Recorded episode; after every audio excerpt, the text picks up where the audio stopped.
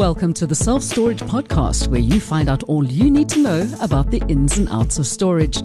I'm with Anthony McHenry, and we are talking about self-storage, and today it's all about handy tips.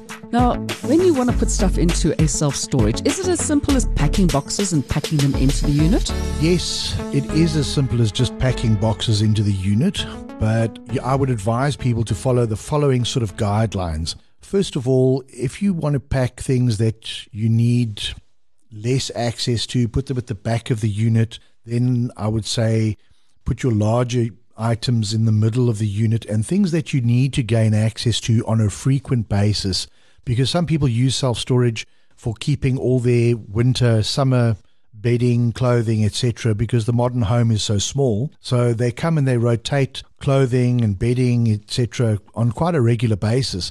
So what they do is they actually bring those ones to the forefront so they have easy access to it. So the actual way that people are packing their units has changed over time, and definitely there is a method to everybody's madness. But think about packing it before you pack it and say, what do I need to get to? When do I need to get to it? And where would be the best place to situate it so I can best utilize my self-storage without too much effort. Now, what about things like appliances, fridges, freezers? I mean, you're obviously not going to have those plugged in the unit. Absolutely not. Self-storage units don't traditionally have power points in them. So I would like to ask people, please take some JIC, clean out these fridges, make sure that they're well drained and well aired before they go into self-storage. We have had some fridges and freezers, when they were taken out and opened, they were absolutely rotten inside, and people have had to take expensive appliances and throw them away. The same with the washing machine. Drain the water out from the filters, etc., and make sure that you've rinsed the machine 2 or 3 times with a washing machine cleaning agent. If you don't, the chances are if you store it for more than 3 or 4 months, you will lose the appliance or spend an absolute fortune getting it to work again. So keep it clean, keep it safe, make sure all the doors are open, don't let anything close and stay closed for a long period of time. It will rot. Okay, now how often should I be checking in on my storage unit? Storage units should be regularly inspected by the people who use them. When I say regularly, I would say a minimum of once a month. Go and just have a look at your unit, make sure that the door is still in good order, your locks are in place.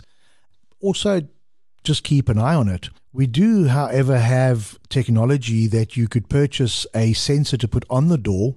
So if you are not going to be within reach of your unit, you could actually apply this to the door, and it lasts for about 3 years. And this device will then notify you of any movement on that door for the next 3 years. So if you do not have access to the facility on a regular basis, please ask us about our Store Pro Sentinel product that you can then purchase and put onto the door.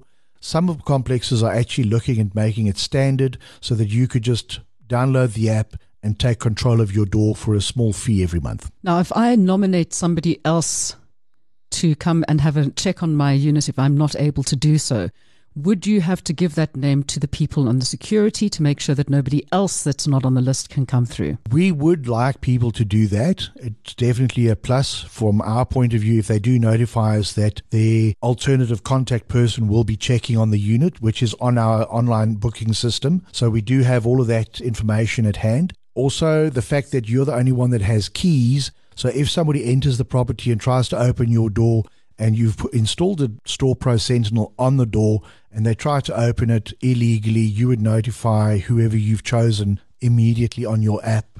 It'll notify them that there's something wrong on your door. Now, for instance, say if I have a unit and I pass away and you have not been advised that I'm no longer with us, therefore the payments are no longer coming through to the storage unit.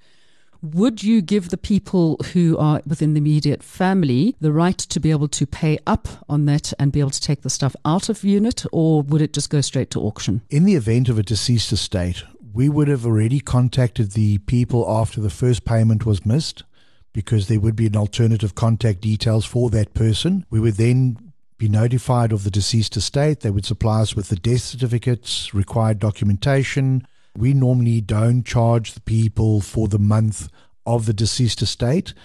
After that, should it go into probate, then we do ask that the people dealing with the estate pay the monthly fee until such time as the estate is being handed over or dealt with. Then the goods will be either removed or somebody else would take over the lease on that storage unit. Do you have a lot of people storing their cars? We do have a few people storing cars with us. The tendency is growing, I'm very glad to say, with people like myself who have multiple toys, who like to have a sport car and a motorbike, and you can't keep it in a small complex because you only get 2 parking bays. So yes, we do have more and more people parking their motorbikes and vehicles, speedboats, multiple of our sites, and it is a growing tendency, and I'm glad to see that people are being sensible and not going and buying a new bigger house just to accommodate one car or one boat that they might only have for 5 or 10 years.